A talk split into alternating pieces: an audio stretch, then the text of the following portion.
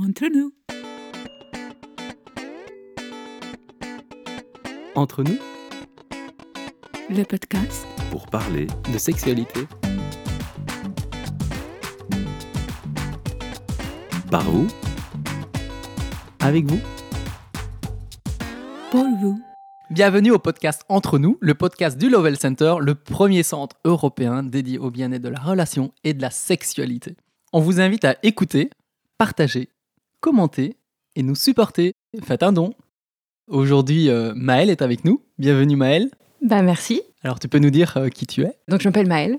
Je suis en formation pour devenir sexologue, donc je suis passionnée par les sujets euh, de la sexualité, les relations, ça m'intéresse aussi beaucoup. Et justement, puisque les relations t'intéressent énormément et entre Ouais. autres la sexualité, la thématique choisie aujourd'hui de partage, ce sont les types de relations et entre autres l'expérience du polyamour. Exactement. Du coup, moi j'ai une expérience un peu particulière parce que j'ai fait euh, beaucoup de types de relations qui existent. Je vais pas dire tous, mais euh, j'ai été monogame. Je suis d'ailleurs euh, monogame. J'ai essayé les relations libres. J'ai été polyamoureuse et je suis retournée à la monogamie. Voilà. Donc je vais vous partager un peu tout ça, comment ça s'est fait. Merci d'être là. Alors je voudrais, en commençant comme d'habitude, le premier point, c'est quelle est ton intention en créant ce podcast avec nous? Bah, je pense que mon intention, c'est vraiment de partager mon expérience et peut-être de déconstruire un peu les injonctions sur euh, qu'est-ce que ça doit être une relation, c'est quoi une bonne relation ou une mauvaise relation, juste en partageant mon expérience personnelle. Quoi. Merci, j'ai hâte de découvrir euh, ce que tu as à nous partager. Et deuxième élément habituel du podcast, est-ce que tu peux nous partager ta vision de la sexualité? Je suis passionnée par le sujet de la sexualité puisque j'ai envie de devenir sexologue. Je pense qu'il y a un peu deux écoles de la sexologie, enfin il y en a plusieurs, mais ce que je vois aujourd'hui, c'est il y a un peu les gens qui te disent euh, comment avoir euh, 350 types d'orgasmes différents, atteindre un truc euh, toujours plus haut. Moi, je me sens pas trop là-dedans. Ce qui me parle, c'est plus euh, justement euh, bah, déconstruire toutes les injonctions autour de la sexualité, accepter notre sexualité telle qu'elle est aujourd'hui et essayer de trouver de la joie et d'explorer à partir de ça. C'est vraiment ça qui me parle. Merci. C'est très pétillant en fait comme vision de la sexualité. Et en même temps, très simple. Qu'est-ce qui t'a conduit à avoir envie d'étudier la sexologie spécifiquement? Je me dis quand même, le choix de faire des études de sexologue, c'est peut-être motivé par quelque chose de particulier ou c'est un préjugé? J'ai envie de répondre de manière très simple. Pour le coup, c'est que je pense que c'est vraiment ma passion. Je sais pas comment le dire autrement, mais quand j'étais toute petite déjà, ma mère, elle m'avait offert un livre euh, sur euh, l'anatomie euh, parce que je lui posais plein de questions et qu'elle voulait pas répondre. Donc il n'y avait pas de tabou en fait dans la famille sur le Si, sexe. alors si justement, elle voulait pas me répondre, donc elle m'a donné un livre. Donc Il y avait une fuite. Ouais, vraiment très classique, quoi. Donc, c'était pas non plus, euh, c'est fermé, ma fille, jamais. euh, C'est, euh, je vais pas non plus trop te répondre à ta question et je te donne un livre et voilà, ce qui est relativement sain, en fait, si t'as pas envie d'aborder le truc. Sauf que je me suis prise de passion pour ce livre, j'ai tout appris par cœur. Enfin, vraiment, j'a- j'avais des problèmes. Puis j'allais voir les gens en me disant, tu savais qu'en fait, une zézette, ça se disait euh, un vagin? Enfin, voilà, j'étais un peu, je sais pas pourquoi, mais ça m'a passionnée, quoi. Et cette passion, je l'ai toujours eue. Alors peut-être que c'est lié euh, justement au fait que j'ai des besoins affectifs qui sont assez forts et que du coup, euh, la sexualité, c'est aussi un moyen de remplir ça, de chercher cette espèce d'union ou de transcendance ou de plaisir d'être ensemble avec l'autre. Peut-être qu'il y a quelque chose comme ça. Mais en tout cas, dans mon ressenti, c'est juste, euh, bah, c'est ça que j'aime, c'est ça qui m'anime, donc euh, j'ai envie d'aller vers ça, quoi. Et donc ça t'a conduit vers des études de sexologue. Alors justement, quand on se lance dans des études de sexologue et qu'on est euh, passionné, on n'a pas de préjugés déjà, parce qu'on s'ouvre déjà à d'autres sujets ou pas encore? Moi, j'ai eu de la chance parce qu'en fait, avant de venir aux études de sexo, j'ai été quand même dans une communauté sex-positive pendant longtemps. Par cet intérêt-là? Oui, par cet intérêt. Mais cet intérêt, j'aurais pu commencer direct des études sans être passé par là et je pense que j'aurais pas eu autant de recul et d'ouverture d'esprit. Ça s'est fait comme ça, c'est chouette. Et en même temps, ton choix de devenir sexologue, c'est une passion, mais tu es en reconversion aussi. Oui, je suis T'es en passé par un autre parcours aussi, donc c'est un choix vraiment profondément Ouais. euh, mûri, choisi, euh, intégré et un choix de cœur. Voilà, tu t'es pas juste lancé là dedans, c'est après un parcours professionnel, tu t'es dit non, il faut que je m'y oriente parce que c'est ça qui m'appelle. Exactement. Bah oui, donc j'ai fait un master en sciences politiques, j'ai travaillé pendant un an et demi dans un institut d'études. Ça m'a pas nourri comme je le voulais du tout. Et j'ai quitté mon travail un peu euh, du jour au lendemain. Enfin, pas complètement du jour au lendemain, mais notamment à la période où je commençais à rencontrer le milieu sexe positif et où je sentais que là, j'avais beaucoup de vitalité et d'envie. Mais dans ma tête, c'était pas possible de devenir sexologue. Je sais pas pourquoi. Je me disais non. je, je, je me disais même pas que. Enfin, je sais pas. Il y avait un truc où je me disais que c'était pas envisageable. Et en fait, j'ai pris quelques mois de pause où j'ai fait un service civique et après, je me suis dit non, j'ai envie de faire ça. Je me suis rendu compte que c'était possible, contrairement à ce que je me disais. Donc j'ai repris des études et, et voilà. Comment es-tu arrivé à faire ces expériences, entre autres de polyamour? Est-ce que tu peux expliquer euh, ton cheminement et puis ton expérience concrète qui t'est spécifique? Voilà, chaque auditeur, Ouais. auditrice qui ont déjà essayé, faut- voilà, leur expérience, mais la tienne est vraiment très très chouette à écouter. Ouais. Je pense que le premier truc à dire, c'est que j'ai grandi avec une vision de l'amour qui est très Disney. Parce qu'en fait, le modèle de mes parents était vraiment pas idéal en termes de couple. Et en plus, j'ai un peu grandi avec une carence affective. Du coup, j'avais des grands, grands besoins amoureux, que j'ai toujours d'ailleurs.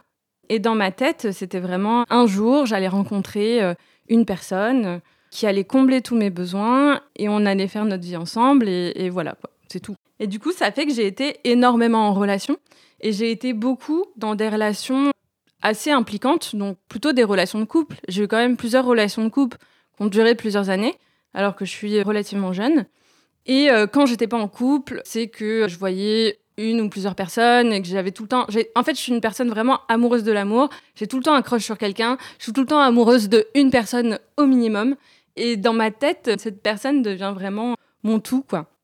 Donc voilà, j'ai cette construction-là. Et qu'est-ce qui t'a amené, à partir d'une expérience peut-être de relation plus conventionnelle, même la tienne, on va dire en binôme, Ouais. à vivre euh, le polyamour? Pour venir là, il faut que je raconte que j'ai eu une expérience un peu douloureuse à un moment donné. C'est qu'en fait, euh, j'ai un ex-copain. C'était une période où je me commençais à me poser un peu des questions sur la relation. Et en fait, il a eu des problèmes de santé assez graves qui font qu'il a été à l'hôpital pendant plusieurs mois. Et vraiment, c'était un peu stressant et angoissant. On savait pas ce qui allait se passer. Enfin, c'était une période très intense. Et en plus, comme je disais, je commençais à me poser des questions. Et déjà, moi, j'ai tendance à m'oublier un peu dans la relation, mais là, partager ces questionnements, ça me semblait vraiment hors de propos. Et du coup, j'ai passé vraiment plusieurs mois à être très, très présente pour cette personne, à me mettre de côté, ce que je regrette pas, mais je sens que le moment où ça a été terminé et où on s'est séparés, j'ai eu un, espèce d'effet rebond où, en fait, d'un coup, je suis passée dans un truc que j'avais jamais connu, d'espèce de super individualité, de me dire non, mais je veux faire ce que je veux quand je veux. Alors que c'était vraiment pas un truc euh, qui était présent avant, quoi. Il y a la culpabilité qui a freiné à un moment, Ah oui. J'imagine.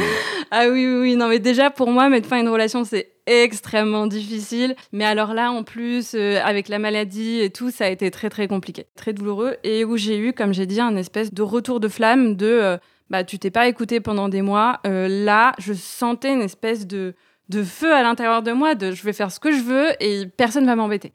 Mais sauf que euh, je suis euh, amoureuse de l'amour, et ça, ça change pas. Donc évidemment, je suis tombée amoureuse de quelqu'un très rapidement. Sauf que j'avais aussi cette envie d'exploration qui était là, de euh, rencontrer des gens, de euh, faire des nouvelles expériences, etc. Là, ça a ouvert une période de, je pense, peut-être un an, où j'ai été en relation libre. Donc là, je pense qu'il y a peut-être des trucs à expliquer en termes de qu'est-ce que c'est la monogamie, relation libre, polyamour. C'est le moment, vas-y. Ouais. Donc la monogamie, c'est le modèle de base, voilà, classique, où euh, deux personnes sont ensemble et donc euh, elles ont de la sexualité que ensemble, elles sont pas amoureuses d'autres personnes. Elles partagent tout ça euh, toutes les deux et pas à l'extérieur. La relation libre, donc il y a plein de modèles de relations libres différents, mais pour moi, ça veut dire qu'il y a une certaine forme d'ouverture en termes de, ça peut être, par exemple, c'est possible d'avoir de la sexualité ailleurs, mais pas forcément de tomber amoureux. Donc là, on peut trouver par exemple des personnes qui sont échangistes, donc qui vont aller partager ensemble des expériences sexuelles avec d'autres, ou qui sont libertins, ou des personnes bah, comme moi à l'époque, donc où c'était possible d'avoir de la sexualité avec d'autres personnes.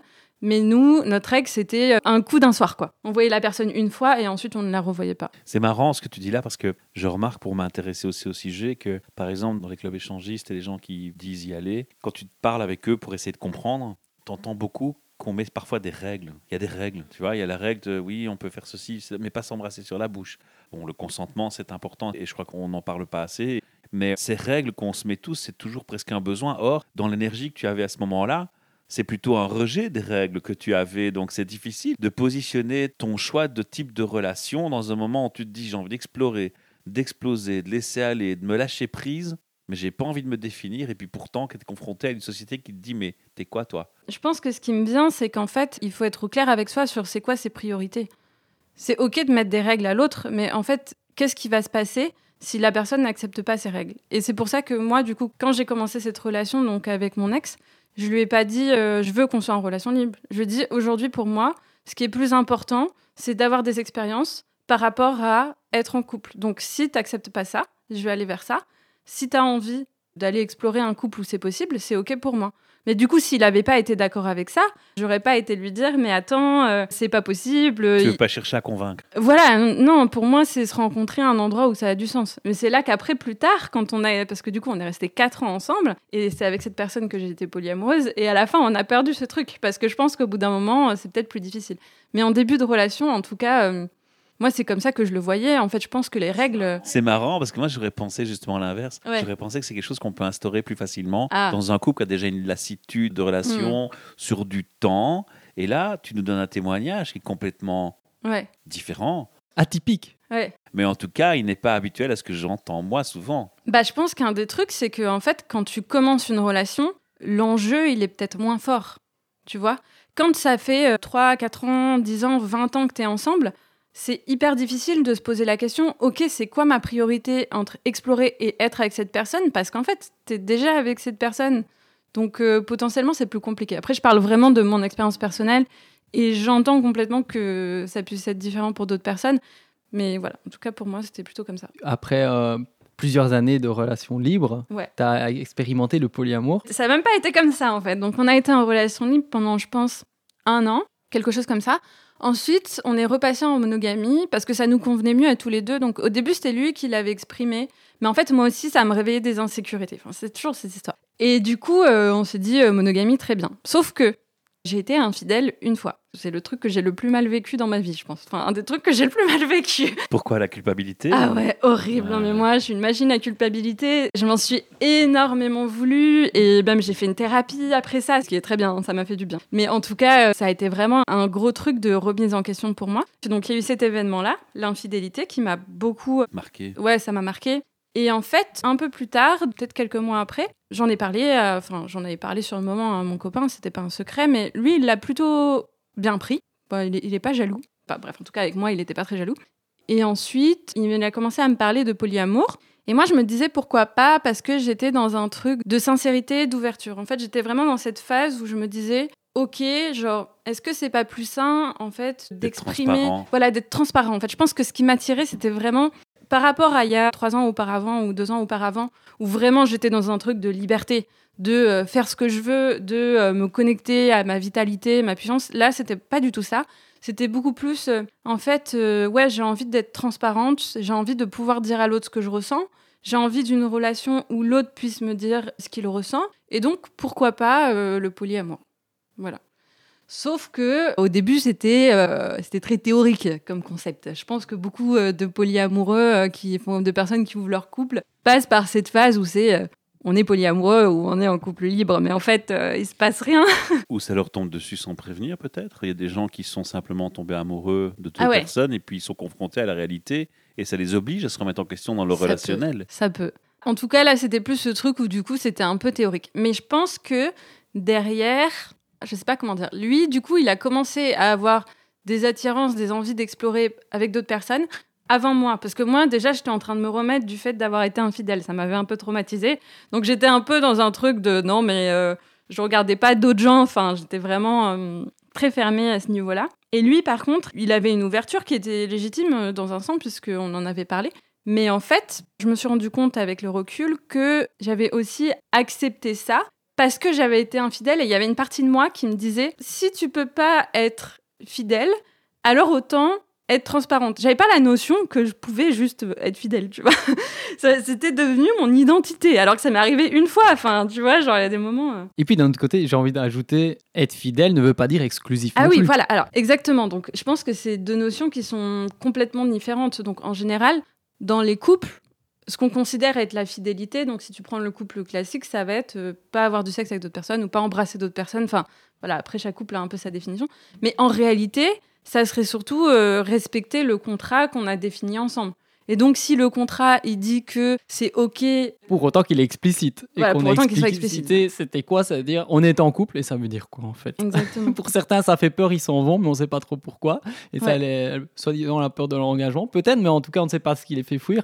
Pour d'autres, ok, tout va bien, mais c'est souvent implicite et on n'a pas écrit réellement ce que ça voulait dire d'être en couple là maintenant. Et comme tu disais euh, dans un autre podcast, on évolue, on change tout le temps et notre rapport à la sexualité, elle change. Et notre sexualité évolue tout le temps. Donc même Donc dire je suis en couple, le contrat change en permanence et on évolue. Il faut arriver à le mettre à jour et se donner des moments de respiration, de faire des moissons et de se dire maintenant je sens qu'on passe des étapes, que j'ai beaucoup changé ou tu as changé ou le contexte a changé et que si un des trois éléments change, avec les désirs, notre contrat doit évoluer. En tout cas, notre conscience de ce qu'on y fait dans ce contexte, dans ce container de la relation sécurisante quelque part et où on peut se dévoiler, être vulnérable, et en confiance avec l'autre, il doit évoluer Mm. naturellement. C'est marrant que tu dis ça parce que dans les couples qui ont des crashs et qui vont parfois jusqu'au divorce, la première chose qui sort dans les échanges et dialogues du couple qui se déchire, c'est un manque de communication qui est reproché à l'autre.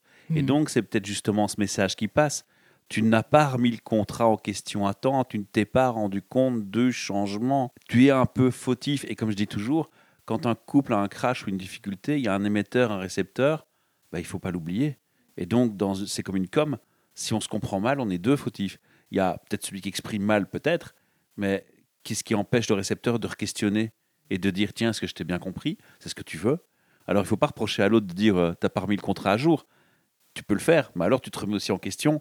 Pourquoi est-ce que je n'ai pas interrogé sur cette remise en question du contrat Ouais. Voilà, là, je crois qu'on est déjà dans l'authenticité que tu prétends Ouais, vouloir et l'honnêteté et la transparence. Et dans le podcast 22, je pense, avec Cataline, c'est la même chose. Elle dit Mais rendez-vous compte que vous changez en permanence. Acceptez le changement, Ouais. acceptez que votre partenaire change. Faites ces remises en question, ces moissons, pour voir où vous naviguez ensemble. Et là, c'est chouette. Tu fais cette démarche très très tôt par rapport à des événements de vie marquants. Une, Mm. Voilà, ce sentiment d'avoir trahi peut-être avec une infidélité ou quelque chose. Et puis tu dis Le partenaire vient aussi avec quelque chose de nouveau. Tu Mm. l'acceptes, tu dis oui. Et qu'est-ce qu'on va en faire? Puis tu le fais, ça devient théorique. Et puis ça devient pratique, ça devient concret. Et là, ça devient comment dans ta vie? Du coup, ça a pas mal changé la mise en pratique. Alors, en fait, il y a plusieurs choses qui se sont passées. C'était une période très très riche dans ma vie, où euh, bah, notamment c'est là que j'ai commencé à rentrer dans le milieu sex positif. Donc en fait, les choses sont aussi devenues concrètes très rapidement. Parce que d'un coup, j'étais dans un milieu où euh, les gens parlaient beaucoup de sexualité, les gens étaient très ouverts, où en fait on t'apprend à exprimer tes désirs, aller voir les gens qui te plaisent, rentrer dans la sensualité, etc. Et où c'est des choses qui sont acceptées. Et donc de rentrer dans un groupe où c'est comme ça que ça marchait, bah ça fait que d'un coup euh, c'était plus du tout théorique ces histoires de polyamour parce que soudainement il y avait genre euh, je sais pas quatre filles euh, qui étaient intéressées par mon copain et c'était potentiellement réciproque et moi pareil de mon côté quoi. Est-ce que c'était binaire? C'était homme-femme Genré? Ou est-ce que dans ton concept, tu pouvais être intéressée, curieuse par une relation avec une autre femme, par exemple? Ouais, ben j'avais déjà un tout petit peu expérimenté avec des femmes. Je sens que je suis plus attirée par les hommes. Je veux dire, quand on rentre dans ce milieu dont tu parles, il y a aussi, par de facto, une plus grande ouverture, tu l'as dit, Ça et peut- donc une ouverture qui est plutôt en abstraction des genres, parfois, Ouais. non? Ou Bah, c'est une peut- erreur, bah- c'est un préjugé ou... En fait, ce que je pense, c'est que je dis pas que l'orientation sexuelle est forcément fixe, mais je pense qu'on a des préférences, chacun, chacune. Et c'est est-ce que tu es dans un milieu où tu peux aller rencontrer tes préférences personnelles? Mais potentiellement, ça préjuge rien sur le résultat de ces préférences. Parce que le polyamour est multiple aussi. Tu as le cliché polyamour, ben, je suis une fille, j'ai plusieurs partenaires hommes. Le garçon qui accepte ça dit ben oui, mais moi de mon côté aussi, je suis polyamour et j'aurai plusieurs partenaires femmes. Femme. Et puis tu as des polyamoureux qui se disent le genre n'a aucune importance et d'un côté c'est uniquement femme et de l'autre côté c'est homme et femme ou inversement ou les deux côtés des deux Ah oui. côtés. Je connais une personne qui est polyamoureuse et qui a juste deux partenaires. C'est une femme qui a deux hommes dans sa vie. Et les hommes sont juste avec cette unique femme. Et tout le monde est heureux. Voilà, Moi, j'ai vécu en, ouais. En couple ouvert, par exemple. Je pense pas. On, l'a pas qualifié de polyamoureux, mais simplement couple ouvert. On était dit, mais euh, moi, j'avais pas nécessairement besoin d'aller voir ailleurs ou quoi que ce soit. Mais ma partenaire a plusieurs relations en parallèle. Et donc, il y a beaucoup, beaucoup de variantes, effectivement. Je ne connais pas le niveau de- connaissance de ce genre de, type de relation pour les auditeurs et les auditrices, mais c'est vrai que en fait, ça couvre un spectre très très large de types de relations, de types de vie en fonction d'où on en est. Est-ce qu'on est déjà marié ou pas? Est-ce qu'on a déjà des enfants ou pas? Est-ce que c'est une relation jeune ou plus mature ou plus âgée? Et en même temps, de, à quel moment ça vient dans la vie? Et ici, ben, Maëlle vient avec un vécu bien personnel que je trouve vraiment très très très chouette Très parce riche. que très riche, très jeune, à se poser énormément de questions fondamentales sur c'est quoi une relation, comment la vivre, comment être heureux, comment accueillir le changement qui vient à la fois de son partenaire, et elle dit oui à une proposition de son partenaire, et qui ici rentre dans le concret, quoi. C'est pas théorique, on y plonge, et alors là, on, dans le flot des émotions, Mm. dans le flot de la réalité. Qu'on disait tantôt, on va définir aussi les types de relations. Peut-être ne pas non plus laisser penser aux auditeurs que pour le polyamour, on ne voit que cet aspect-là. Le polyamour a de multiples formes. Et certaines personnes disent, voilà, le polyamour n'est pas nécessairement lié à la sexualité non plus, parce qu'on peut Non. être polyamoureux, être amoureux vraiment de deux personnes, ou s'intéresser en polyamour avec sexualité avec les deux, parfois avec une seule des deux, ou parfois avec aucune des deux, parce que c'est un sentiment amoureux. Et on distingue bien ce paramètre sexualité et amour, qui sont vraiment deux choses différentes. Alors, on va te laisser continuer. Du coup, ton témoignage, c'était quoi pour Ouais, toi? Je pense qu'il y avait pas mal de confusion pour moi sur qu'est-ce que je voulais, qu'est-ce que ça voulait dire. Parce que je pense que ça vient du fait que euh, j'ai une tendance à la dépendance affective et du coup j'ai de la difficulté à savoir qu'est-ce que je veux moi et qu'est-ce que je fais pour l'autre. Et là, je me suis retrouvée confrontée à ça très très fort. Parce que euh, du coup, mon idéal, évidemment que j'avais déconstruit, hein, mais qui était toujours, je pense, quelque part à l'intérieur de moi, de euh, prince princesse charmant euh, qui se rend compte que bah, d'un coup, il, il marchait plus du tout. Enfin, il avait plus aucun sens dans ce qu'on était en train de se dire. Il y avait une partie de moi, et je pense qu'il y a toujours une partie de moi qui me disait bon, t'es un peu too much avec tes histoires d'amour, euh, peut-être tu peux avoir un peu de flexibilité, mais en fait, jusqu'à où? Qu'est-ce qui va marcher pour toi? Le carrosse est cassé, je prends juste le cheval. voilà, c'est ça. je me posais vraiment la question. Mon idée, c'était plus de se dire, OK, on va être sincère l'un avec l'autre sur ce qu'on ressent. Donc, ça veut dire être sincère avec l'autre si tu ressens de l'attirance pour quelqu'un, ou si tu as envie d'expérimenter avec quelqu'un, et oser le dire à l'autre, et oser le dire, enfin voilà, si tu as envie d'expérimenter un truc, mais aussi oser le dire si tu vis mal quelque chose. Que ce soit pas en fait mettre de côté des trucs parce que il faut absolument que l'autre machin. C'était ça le deal de départ. Mais jusqu'où va la frontière alors? Parce qu'on peut dire, j'avoue que j'ai une tendance, ou Ouais. même le cacher, aussi des couples polyamoureux, on dit, moi tu fais ce que tu veux, mais je veux pas le savoir. Ouais. Exactement. A. Alors ouais, moi non. Alors toi tu veux le savoir, mais est-ce que tu veux Je le veux savoir aussi savoir. après? Il y a des polyamoureux qui se cachent, qui ne le disent pas aux partenaires, d'autres Ouais. ils les savent mais ils ne se parlent pas et Ouais, les partenaires ne se connaissent pas, ou bien on ne partage pas nécessairement. Donc c'est vrai qu'il y a une panoplie énorme. Ouais. Nous, c'est pas tu vas dire tous les détails de on a eu du sexe comme ça. C'était pas forcément ça, mais par contre, euh, il y avait pas de choses qui étaient cachées, quoi. Ouais. On se disait les choses. Si on voyait quelqu'un, on se le disait. S'il y avait des sentiments qui naissaient pour quelqu'un, on se le disait. Enfin, il y avait quand même beaucoup d'ouverture en termes de ce qu'on partageait, et on partageait énormément. Maintenant, Il y avait des règles? est-ce qu'il y avait des règles? Oui. On en vient là, si tu me poses la question des règles, c'est qu'en fait, il y avait un truc fondamental, je pense, c'est qu'on n'avait pas tout à fait les mêmes envies. Et en fait, on n'était pas tout à fait sur la même longueur d'onde. Et c'est là que ça a craché, parce que moi, j'avais besoin de plus de sécurité que lui. J'avais envie de mettre des règles, de poser des limites, en fait, tout simplement.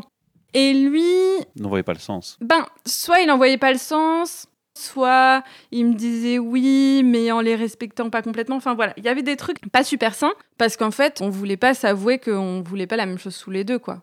Et vraiment, j'ai envie de dire que c'est mon témoignage personnel et je veux absolument pas sous-entendre que toutes les personnes qui sont dans des relations libres ou dans du polyamour, c'est parce qu'elles savent pas ce que je veux. Parce que je sais très bien qu'il peut y avoir ces préjugés, notamment de certaines personnes très monogames, très fermées dans ce qu'elles pensent et qui se disent, bah, en fait, si t'es polyamoureux ou si t'es en relation ouverte, c'est juste que t'as pas trouvé la bonne personne.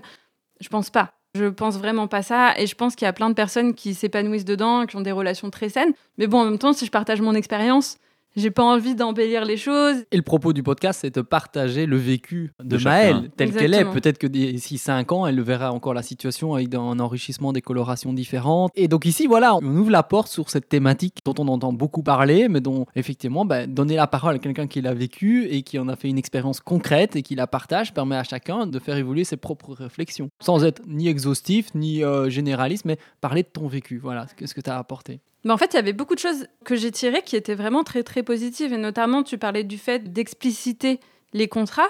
Je trouve que c'est quelque chose qui vraiment, quand je suis arrivée dans le milieu sexe positif, quand je suis arrivée euh, dans le fait de partager vraiment ce qu'on veut ou pas, je trouve que les polyamoureux ou les gens en relation ouverte que j'ai rencontrés, ils ont euh, 10 trains d'avance par rapport aux monogames. Bon, après, quand tu es monogame, tu as peut-être moins à te poser la question aussi.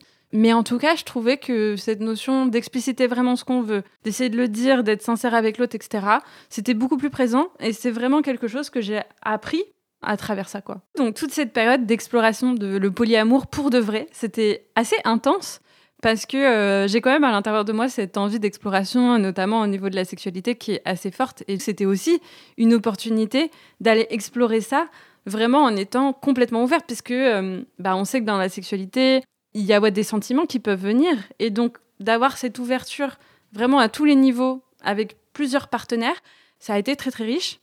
Et honnêtement, euh, je me suis pas privée, on va dire, dans le sens où euh, j'ai eu une phase où j'avais euh, beaucoup de partenaires, plein de personnes que je voyais, même en parallèle. Chacun était conscient. Oui, oui, euh, tout le monde était au courant, il n'y avait pas euh, du tout de secret, etc. Et c'était chouette. Et ça a renforcé ton couple à un moment ou pas? Parce que je Oui, parle d'un alors- instant, hein, parce que on est bien d'accord, on l'a dit déjà plusieurs fois, ça évolue dans le temps. Ce qui est difficile, c'est que là, j'ai l'impression que tout était en parallèle. C'est-à-dire que j'ai l'impression qu'à la fois, ça le fragilisait, mais je pense plus sur des questions de confiance, et j'en parlerai un petit peu plus tard. Et en même temps, ça le renforçait parce qu'il y avait un partage, une intimité, Complicité. voilà, une complicité. C'est quelqu'un, mon ex, peut-être qu'il écoutera, qu'il se reconnaîtra, avec qui je suis toujours très amie aujourd'hui. On a une amitié qui est très très forte. Et pouvoir euh, parler vraiment de ce qu'on ressent pour de vrai. Je sais qu'il y avait des blessures qui venaient, mais en même temps, le fait de pouvoir vraiment partager mon expérience, comme je disais, j'étais venue là-dedans avec une volonté d'authenticité, de sincérité, de partager vraiment ce qui était là pour moi. Et là, j'ai l'impression de l'avoir vraiment expérimenté, quoi. C'est-à-dire vraiment de dire, de pouvoir dire à l'autre, euh, ben là, euh, je commence à avoir des sentiments pour quelqu'un d'autre parce que du coup, je suis tombée amoureuse de quelqu'un d'autre. Que ce soit accueilli, que ce soit entendu, bah, c'est sûr que ça crée quelque chose de fort, quoi. C'est salvateur. ouais. Voilà. Après, je dirais que c'était plus de la complicité, puisque ça a aussi fait dériver notre relation vers autre chose. C'est-à-dire que ça a développé justement la complicité, la compréhension, etc. Et peut-être la plus belle amitié du monde. En tout cas, une amitié très forte. Et en même temps, euh, je vois que ben, notre sexualité, elle était moins présente qu'avant, euh, ou différemment, qu'on se connectait pas de la même manière. Donc voilà, en tout cas, ça crée des changements, quoi, ça c'est sûr. Et à côté de ça, pour en revenir plus à mon exploration personnelle, parce que j'ai l'impression qu'il y a un peu des mondes parallèles, c'est-à-dire il y a un côté mon couple, et un autre côté, moi, en tant que Maëlle, mon exploration de euh, la vie, euh, d'avoir euh, plein de partenaires, etc., d'être ouverte pendant sur une assez longue période quand même, parce qu'on a été polyamoureux pendant un an, même s'il y a une période où c'était plutôt théorique. C'était hyper riche aussi d'avoir plein de partenaires, mais en même temps, je me suis rendu compte aussi que c'était pas ça qui me comblait. Contrairement à l'image que j'en avais. Alors moi, peut-être contrairement à d'autres femmes, je me disais ah non, c'est trop bien d'avoir plein de partenaires. Je, voyais ça d'un œil assez positif en fait, même euh, pour une femme.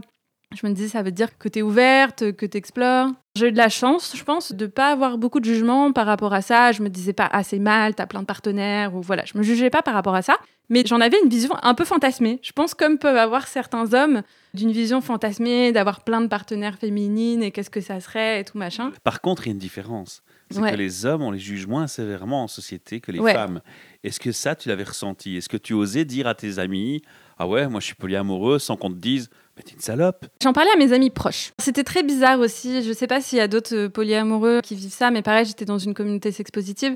Et je sens que c'est quelque chose où, effectivement, euh, j'en parle pas à tout le monde. Tu sens qu'il y, y a danger. Je peux pas dire si c'est une projection ou si c'est la réalité, parce que les personnes à qui j'en parle elles réagissent bien, elles sont ouvertes. Mais il y a des gens, j'ai pas trop envie de leur dire. Et ça crée une forme de distance, en fait. C'est des personnes à qui je cache des parties de ma vie qui sont importantes. Je sais quelque part, parce que moi aussi j'ai cette volonté vraiment de beaucoup d'authenticité dans mes relations. Et donc quand je sens qu'il y a une partie de moi que je dois cacher, dans ma tête, ça met une limite à la relation, quoi. Je me dis, cette relation, ok, ben, je vais peut-être pas trop l'investir parce que je sais que ça ira peut-être pas très très loin. Je sais que notamment à cette époque, j'étais euh, avant ma reconversion, j'avais un travail et je me sentais extrêmement mal dans mon travail, notamment parce que je me disais, en fait, euh, ils savent pas qui je suis, quoi. C'est quelque chose qui est hyper important pour moi et ça me crée une espèce de déconnexion, un truc très désagréable. A de nouveau un sentiment de culpabilité. Pas culpabilité là-dessus, mais plus ce sentiment de cacher quelque chose, quoi. Être entièrement toi-même. Ouais, voilà, juste totalement, pas euh, pouvoir être qui je suis, quoi. dans la vraie sincérité, d'être Ouais. qui tu es, de l'afficher, d'être serein avec ça Ouais, dans le contexte exactement. dans lequel tu es. Exactement. J'ai pas vécu le fait d'avoir du rejet social par rapport à ça, mais est-ce que le fait de se cacher, c'est pas une forme de rejet déjà Ou une fuite, une protection Une fuite, une protection, Ouais. ouais, voilà. Alors, on essaye de respecter une certaine durée de podcast euh, standard pour euh, votre confort. Et en fait, on va faire une pause sur ce podcast. Vous allez nous retrouver dans l'épisode suivant. On va vous demander de patienter un petit peu. Vous verrez que la suite est tout aussi riche et passionnante. Et donc, entre-temps, vous pouvez simplement réécouter peut-être le podcast même une deuxième fois pour voir en fait tout ce que vous avez peut-être pas déjà entendu dans la première version ou ce que vous entendez qui évolue en fait dans votre expérience.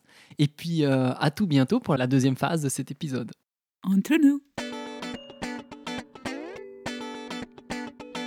Entre nous. Le podcast. Pour parler de sexualité. Par vous.